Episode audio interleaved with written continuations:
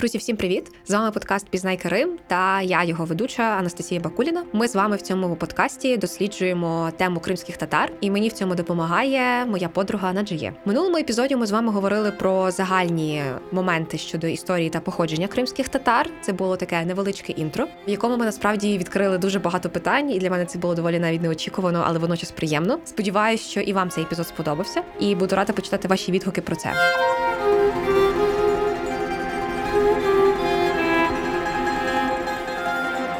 Цього ж разу ми говоримо вже заглиблюючись в конкретні теми. І першою такою темою ми обрали саме мову кримських татар. Мені мова кримських татар насправді дуже подобається. Вона дуже мелодійна, і навіть коли я спілкуюсь з Наджіє і спостерігаю, як вона говорить з своїми знайомими та друзями, я їй завжди зауважую, що у них дуже красива мова, і навіть зараз я намагаюся її вивчати. Це для мене новий доволі досвід, і я також помічаю через ці історичні особливості та проблеми, які були та є, як вони впливають навіть на вивчення цієї мови. І насправді це треба доволі сильно любити, аби і цікавитись цим, аби починати її вивчати. Але я би дуже хотіла, аби власне цей подкаст і конкретно цей епізод все ж таки змотивував вас та зацікавив теж вивчати цю мову. І можливо вам це відгукнеться. Ви в цьому епізоді почуєте не лише мене та Наджіє, але і викладачку кримсько-татарської мови Маморє Чабанову, яка і за сумісництвом моєю викладачкою в Українському католицькому університеті, на курси, які я ходжу, саме вона їх викладає.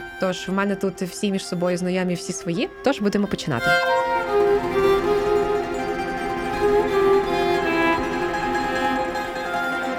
Дякую нашій спільноті, яка формується навколо цього подкасту. Дякую спільноті, яка нас підтримує та підтримує наше медіа. Для нас це насправді дуже важливо. Тому я буду вдячна, якщо ви зараз поставите на паузу і зайдете до нас на свідомі медіа і підтримаєте нас або на патреоні, або на лікпе, як вам зручніше, для того, аби ми не зупинялись досліджувати такі цікаві теми і продовжили цей подкаст на другий сезон.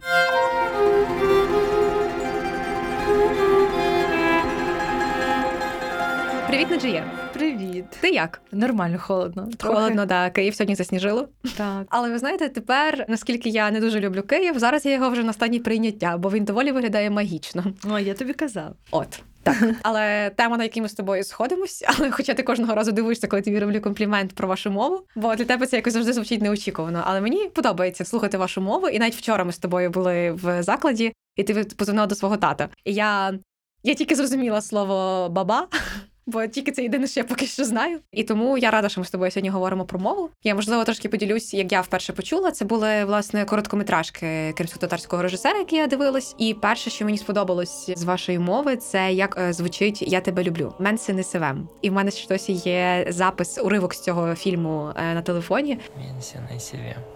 Бо там дуже гарний момент.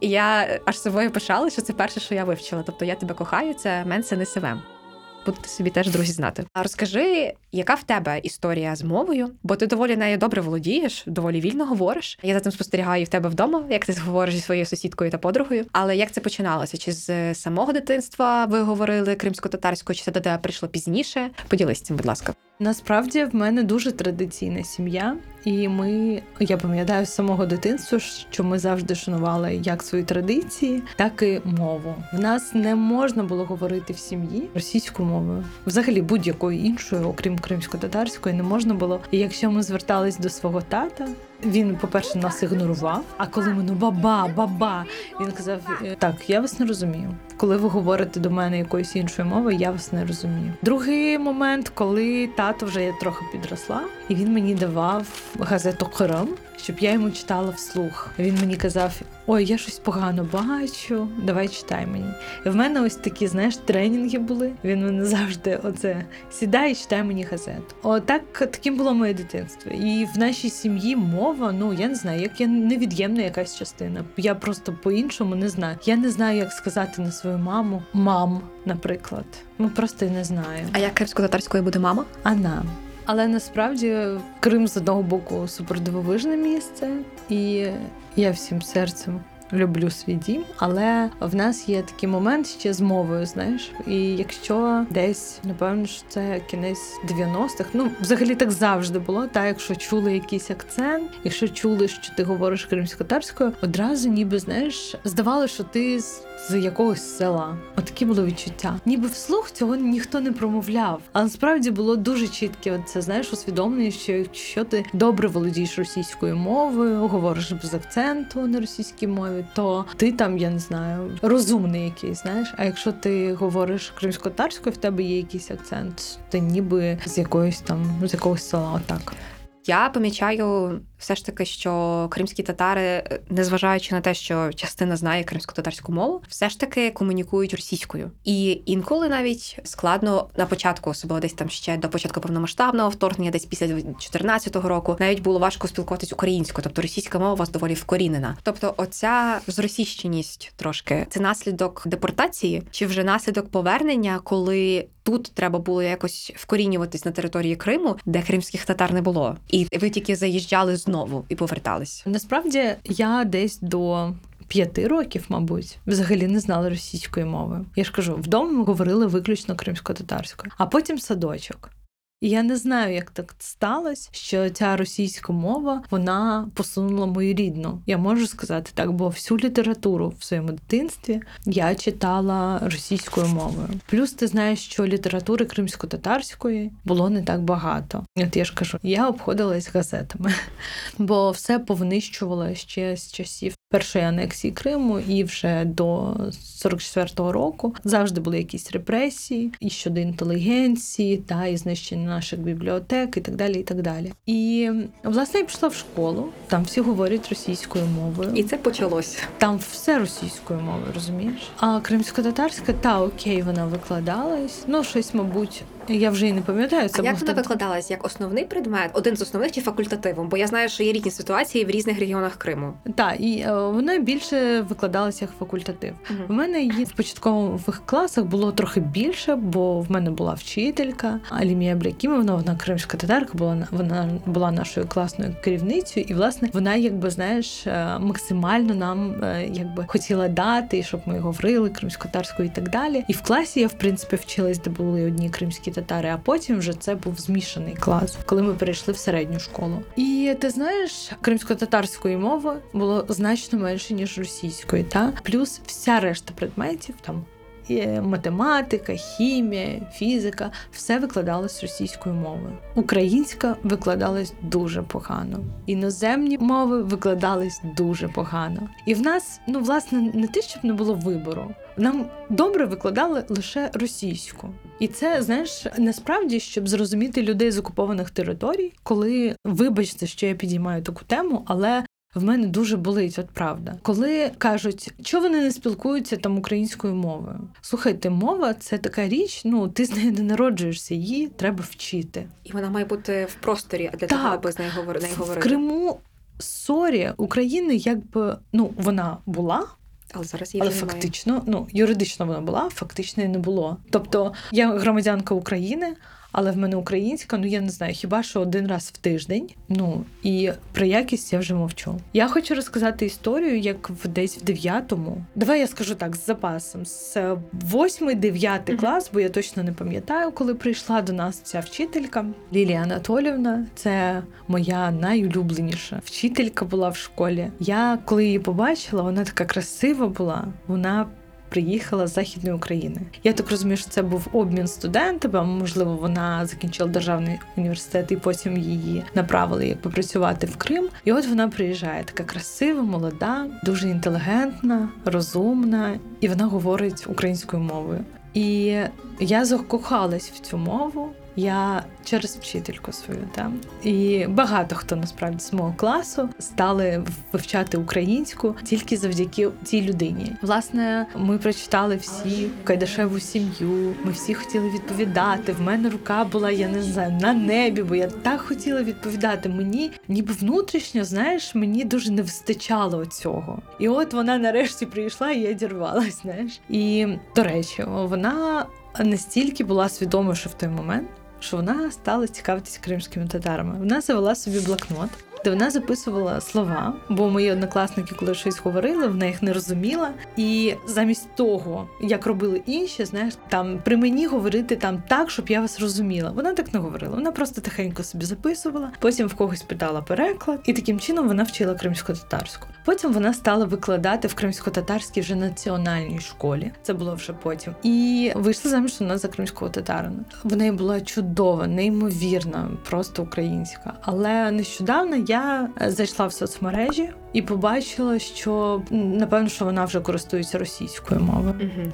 Оце про те, що ти кажеш, це вплив чи що? От в Криму російської мови настільки багато, що вона витісняє твою рідну мову. На жаль, на превеликий жаль. Але українцям це теж зрозуміло. Тобто регіони, той же Київ, де ми зараз знаходимося, ще до початку повномасштабного вторгнення було настільки багато російської мови, що це було окей мати меню, мати вивіски. І доволі часто, до речі, я коли приїжджаю, я бачу, що деякі вивіски все ще російською мовою, і це. Це знаєте, це взагалі не окей, але насправді, так якщо повертаючись вже до кримсько-татарської мови, я вважаю, що її потрібно знати нам теж для того, аби краще розуміти і розумітись одне з одним, бо кримські татари знають українську мову, тобто з ким я не спілкувалась, ти, Ахтем, Алі Малієв, Еміне Джапарова, Джамала. Всі до мене говорили українською мовою, і це доволі красиво виходило українською мовою, абсолютно жодної неповаги. У мене теж є історія про українців, які вже почали вчити кримсько-татарську мову. Як ти знаєш, я зараз навчаюсь в Київському університеті імені Шевченка на факультеті кримсько-татарської мови літератури. І вісім моїх одногрупників, вони українці, я дев'ята, я кримська татарка, єдина в групі, і ми всі разом вивчаємо кримсько-татарську мову. В них виходить неймовірно. З кожним разом я більше і більше бачу цієї знаєш любові. Звісно, що тут е, це робота і наших викладачів. У нас є і Сабріє Оджа, і Абібула Оджа, які прививають максимальну любов до нашої мови. І мої одногрупники просто для мене це суперлюди. Це добре в них виходить. Я пам'ятаю, коли я вступала. Я така думаю, блін, в одному з найкращих вишів е, є кримсько-татарська мова і література. А в нас не вистачає фахівців з мови. Думаю, а чого я не піду? Навіть якщо я ніколи не буду викладачем кримсько-татарської мови, то я хоча б буду знати свою мову на гарному рівні. Тоді треба було написати мотиваційний лист, для чого я йду і для чого мені ця мова. І я написала в кінці, ну. Зрозуміла, що перед цим я написала для того, для того, для того. Ну як це пишеться, ти знаєш. І мені здається, одна остання моя фраза вона йшла від серця, бо я так справді відчувала, що я хочу знати свою мову на такому рівні, щоб мені снились сни кримсько-татарської мови. І от, власне, це оце моя ціль.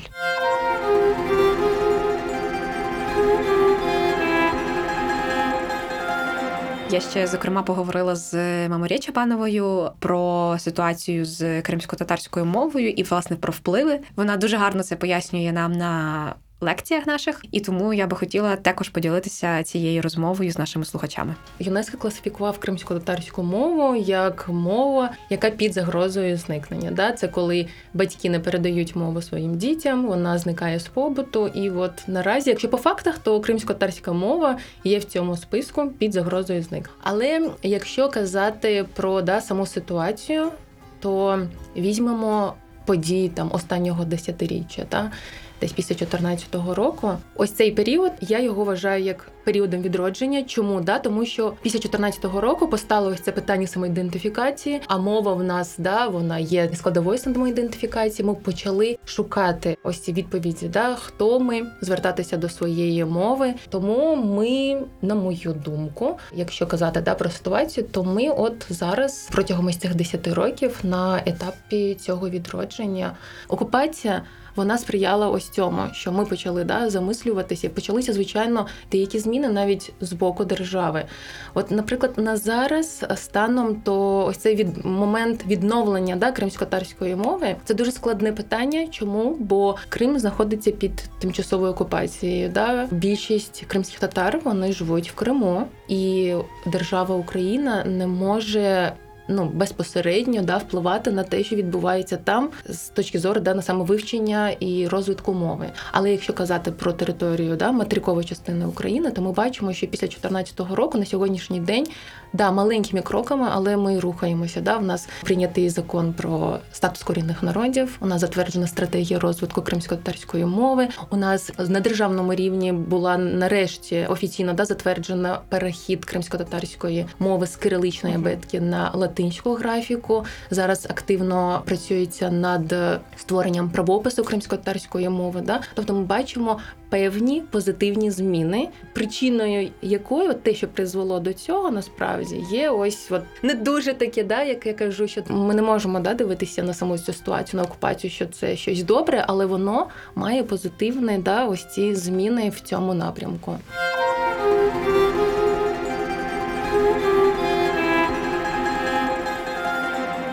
Я вийшла з неоднозначним ставленням і після смаку з розмови з Маморє, оскільки я радію, звісно, що відбувається це відродження кримсько-татарської мови. Мені здається, ви знаєте, незважаючи на те, що в нас зовсім інша ситуація з українською мовою, але з 14-го року ми теж все ж таки цей же закон про мову. Я думаю, якби не революція, якби не початок війни, закон про мову, про який говорили і раніше, і, і тоді нашим активістам просто пальцем біля скроні ну, махали, цього би не відбулося. І тому я цьому теж радію. Але все ж таки присутні і ці проблеми, про які теж згадувала Маморія, зокрема про алфавіт.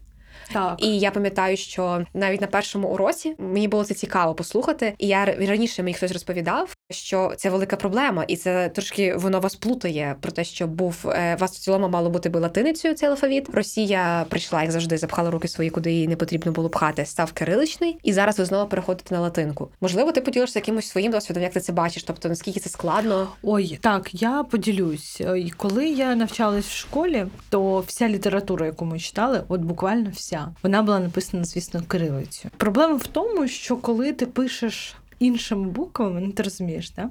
то промова вона виходить все одно інакшою. А коли на оригіналі, це звісно, що краще. Я настільки навчилась читати кримсько-татарську і писати кирилицею, що коли я почала сама вже десь в соціальних мережах, або, наприклад, тут зараз в університеті, переходити вже на латиницю, то я все одно, коли поспішаю, умовно, ми там швидко записуємо якісь речення, то я пишу, я просто відслідковую за собою. Я пишу кирилицею, все ж таки. Дуже, дуже мені важко це знаєш позбавитись. Хоча я розумію, що кирилиця, оцей оця абетка, вона не передає всю красу і оцю вимову кримсько-татарської мови. І от саме цікаво, коли це все почалося. Тобто, бо насправді питання абетки вашої, е, алфавіту, точніше, це ж питання ну кількасот років. Воно триває. Насправді спочатку була арабиця, Угу. потім латину, потім кирилиця, і от зараз ми знов хочемо переходити на латиницю. От я про це теж говорила з Маморє, і ми якраз спілкувалися про те, наскільки був великий і довгий цей вплив Росії на вашу мову. Так, це правда. З моменту першої анексії Криму 1783 року і до сьогодні, навіть в період да, незалежної України, коли Крим перебував в складі України до окупації, там був і він досі залишається вплив Росії. Тобто, у нас да була. З 1441 по 1783 державність у кримських татар це да кримський ханат, і ми можемо да впевнено казати, що в цей період кримсько-татарська мова вона відігравала дуже важливу роль. Вона мала офіційного статусу, вона використовувалася в повсякденному житті, у документообігу, в суспільному житті. Да? Тобто вона вона відігравала важливу роль, і вона там була ну, на рівні державної да, мови. Тобто вона розвивалася, але і от кримсько-татарська мова, до речі, єдиний от є момент, що вона там поділяється да, по етапах на стару кримсько-татарську, середню кримсько-татарську і нову кримсько-татарську. Ось цю нову ще можна, я думаю, ще на кілька поділити на сьогоднішній день. Якщо ми казати про період Кримського ханства, то це середня кримсько-татарська мова, та епоха. Тоді вона, звичайно, мала вплив дуже такий великий Османської імперії, бо ми розуміємо, да, Кримський ханат, е, Османська імперія, і якби тут був її звичайно вплив, але все одно да, це, це була староосманська мова, але це була кримсько-татарська, і на той момент не було якоїсь певної да, літературної мови. і вона також ще як не була у моменті там свого розвитку. Але на той період, та якщо про Кримське ханство, коли ще до анексії, то вона мала офіційний статус у всьому Кримському ханстві. Я впевнена, друзі, що ви після прослуховування власне відповіді Мамурє мали декілька питань, бо в нас тут буквально в студії відбулася полеміка і просвітлення в нашої продюсерки Олі. Її здивувало, скільки часу кримсько-татарська мова не мала статусу офіційної, і насправді це ну це. Насправді дико. Я в контексті, ти в контексті не є, тобто нас це не дивує, але я розумію, що це буде дивувати таких людей, які не знають. І власне це сумна історія з цим статусом офіційної мови, бо скільки здавалось би, можливо, там хтось подумає, це ж нічого не вирішує, тобто ну тримаються традиції, ви будете це робити, але це можна навіть побачити в контексті української мови. Ми допоки не прийняли цей закон, ніхто не міняв вивіски, ніхто не змінював меню в ресторанах і кафе. Мова російська не зменшилась в нас в інформаційному просторі, допоки не відбувся цей закон. Тому відповідно цей статус це доволі велика втрата. Це доволі велика культурна втрата для кримських татар. І, зокрема, я, наприклад, теж помічаю, що ти з деякими теж, наприклад, спілкуєшся і російською мовою. Тобто, все Так. ж таки є в тебе якийсь певне коло, там як ти відрізняєш, з ким ти ще можеш спілкуватися російською мовою. І я розумію, що молодше покоління воно говорить російською мовою. Я там навіть деколи натикаюсь на кримських татар, які спілкуються російською, які молодші навіть за мене. І от в мене я про це теж говорила з Маморє про мотивацію, тобто як все ж таки їх заохочувати. Бо навіть зараз ми от маємо цей онлайн-курс, і там в більшості українці. Тобто це сидять українці і доволі таки зацікавлені вчать кримсько-татарську мову. А от як бути з молоддю кримсько-татарською, це вже мені здається складніше питання, про яке ми говорили з Маморі. Вона має стати необхідною, вона має стати потрібною, бо ось це твоя рідна мова. Да, ми маємо і знати цього, як ну цього не вистачає. Якби я це бачу, що недостатньо нам того, що це от просто да, храм татар це я кримський татарин, це моя рідна мова. Ну, я маю її знати. Ну, як показує практика, цього, наприклад, недостатньо, недостатньо для усіх. Може зробити якісь винагородження. Я не знаю. Це просто знаєте, така от складова людина. Да? От людина вона так влаштована, що якщо у нас от є заради чого, ну там якісь винагородження, я не знаю, там ще щось, людина також по-іншому дивиться на це як варіант. Потім тут дуже важливий момент, що має бути підтримка держави. Дуже важливий момент. Да, у нас є корінні народи. А от кримський татар це корінний народ Криму. І недостатньо просто ось сказати і там десь на папірці, що є от кримські татари, є кримсько-татарська мова, вони корінний народ. Цього недостатньо. На території Криму, так як це мова корінного народу, я вважаю, що мова має бути обов'язковою. Не тільки для кримських татар, а має бути обов'язковою для всіх. Вона має бути не поряд з державною мовою. Да? Тобто, у нас документообіг також має бути здійснюватися цією мовою. Також не тільки там школи, там якісь заклади, то вона має входити в наше життя. І таким чином ми її можна сказати частково лагідно. Ми робимо її обов'язковою і необхідною. Тобто, я бачу зараз і такий шлях навіть для кримських татар, які не вивчають мову, щоб вони почали вивчати свою мову, то їх треба до цього привести. Коли вона буде обов'язковою, у нас не буде вибору вчити чи не вчити її. Ми будемо ну ми маємо її знати.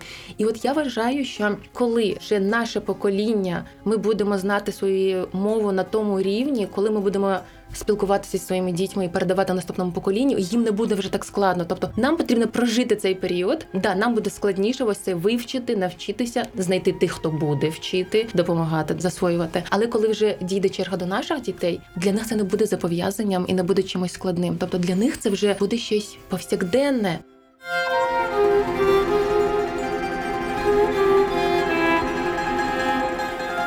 Питання насправді не примусу, але заохочення молоді спілкуватися кримсько-татарською мовою. Воно мені здається є доволі складним. І після розмови з Маморє я зрозуміла, що доволі таку складну правду про те, що ми повноцінно це питання не вирішимо, поки не доокупуємо Крим. Ми можемо вирішувати це питання з молоддю, яка є на материковій частині України, але потім просто треба віддавати собі розуміння в тому, що деокупується Крим, і там треба все почати спочатку. Тобто, мені здається, кримська платформа, вона зокрема має піднімати питання не лише того, що в них будуть заготовки, як там все починати, а як можливо туди вже інтегровувати якось, можливо, потрошки. Це дуже складне питання, це максимально складне питання, але це треба робити. І мені здається, також треба працювати з українцями. Так, їм не обов'язково знати кримсько-татарську мову. Я це розумію. Тобто я це роблю з поваги до народу. Але аби не відбулося такого, що коли кримські татари говоритимуть тут кримсько-татарською, не було зараз цього ставлення, що якою ти мовою говориш, перейди. Ні, треба розуміти, що корінний народ, який поки втратив свою землю, має змогу тут поговорити між собою кримсько-татарською, і це треба поважати. І це потрібно якось комунікувати з українцями. Має бути якесь розуміння. І я сподіваюся, що наші слухачі теж це зрозуміють, бо це дуже щемке питання. І треба завжди пам'ятати, що от і тут і є наша спільність, спільний біль різних проблем української мови і кримсько-татарської, тому що нас ущемляли в цьому, вас аналогічно. І я не хочу, щоб ми одне з одним так вчиняли. А для того треба поважати і одну сторону, і іншу. І тому це має на державному рівні комунікуватись. Ну але насправді, наскільки я знаю, щодо того, ти кажеш про інтеграцію кримсько-татарської мови і що робити далі, якісь інструменти. Та наскільки я знаю, що в представництві президента в Автономної Республіки Крим, зокрема там, де головою Таміла Ташева, вони цим займаються. Тобто, це вже є, і справді я тут з тобою згодна, що це вже напевно, коли ми доокупуємо Крим. Але говорити про це, про важливість і про те, що українці мають розуміти, хто такі кримські татари, їх культуру, мову і прояв якогось елементарної поваги, вже ми маємо формувати прямо зараз. Так, тому що коли ми доокупуємо Крим, нам буде потрібна допомога українців, тобто які покажуть, що вони приймають кримських татар, вони готові їх розуміти. Це має бути якась от така, ну направду, допомога зі сторони. Тобто будуть тут кримські татари, які будуть чекати людей з деокупованих територій, і будуть українці, які теж будуть їх чекати. І це насправді це доволі таке місце комфорту треба створити. А тому. Мені здається, такі питання треба в два етапи розв'язувати. Перший етап це поки ми не доокупували Крим. Другий етап, коли вже ми доокупуємо Крим. Але повірте, типу, і перший етап, і другий етап він доволі масштабний, і це потрібно почати вже роботу зараз. Тому я би дуже хотіла, щоб кримська платформа не лише займалася напрацюваннями на майбутнє, а і інтегровувала вже щось зараз. Бо підготовка це окей, але ти маєш мати вже підґрунтя цього всього. Аби ну а підґрунтя в плані українців це розуміння всієї цієї історії і цього болю, і того, що втратилось, і скільки всього втратилося ці вже 10 років окупації. Поки що цей епізод для мене є доволі болючим, бо він мені відгукується і в контексті проблем з українською мовою, які в нас були, які ми прожили. Я би дуже хотіла. Я доволі тут позитивно упереджена. Тобто, мене там не зрозуміють люди, які не є настільки емпатійно дотичними до кримських татар. Я розумію, що там з ними має бути зовсім інша розмова, підкріплена фактами, а не емоціями. Але я би хотіла, щоб слухачі і читачі свідомих, які, які теж це побачать потім, все ж таки проявили цікавість до цієї мови. І ми зі своєї сторони теж будемо е, це робити, бо це наш не останній і не перший проєкт, присвячений кримським татарам. І тому я би хотіла, щоб це підтримувалось на такому доволі базовому рівні, і аби, наприклад, не лише держава, але медіа теж допомагали цьому всьому розвиватись. І я би на завершення я знаю, що це вже навіть більше про культуру, а не про мову. Але я декілька разів чула дуже красиві прислів'я кримсько-татарської мови, і там дуже красиві значення. Тому я би попросила, аби Наджія на завершення з нами якимось таким поділилась. Одне з перших я назву Чехмаган Джанда Умутбар. Це означає, що тіло, в якому ще є життя, яке, яке дихає, в якому є душа, є надія. Друге це Аденчеканджі Джанончехсон. Це означає краще смерть, аніж твоє ім'я. Прозвучить в якомусь негативному контексті, але це про репутацію. Так? І останнє едеп Базарда Саталмаз це вихованість не продається на базарі. От, напевно, оці. Дякую. Мені здається, це, це багато чого говорить про кримських татар, про вашу особливість культури та особливості характеру. Тому дуже дякую, що ти поділилась. І можливо, потім ми ще запишемо декілька для допису, і ти поділишся для наших читачів декількома прислів'ями. А так, дякую тобі за цю розмову, непросту доволі. І до зустрічі в наступному епізоді. Почуємось. В наступному епізоді тема буде теж не з легких. Ми будемо говорити про геноцид кримсько-татарського народу, про депортацію, яка відбулася в 44-му році, а російською владою. І про це ми поговоримо з Наджіє. І звісно, до нас також долучиться зі своїми думками Еміне Джапар, перша заступниця міністра закордонних справ України, яка є за сумісництвом кримська татарка, і яка теж має багато чого розповісти, оскільки і її родина стала жертвою депортації кримсько-татарського народу. Цей контент створено за фінансової підтримки Європейського союзу. Вміст публікації є одноосібною відповідальністю ДВ Академії програми Медіафіт для сходу і півдня України та не обов'язково відображає погляди Європейського союзу.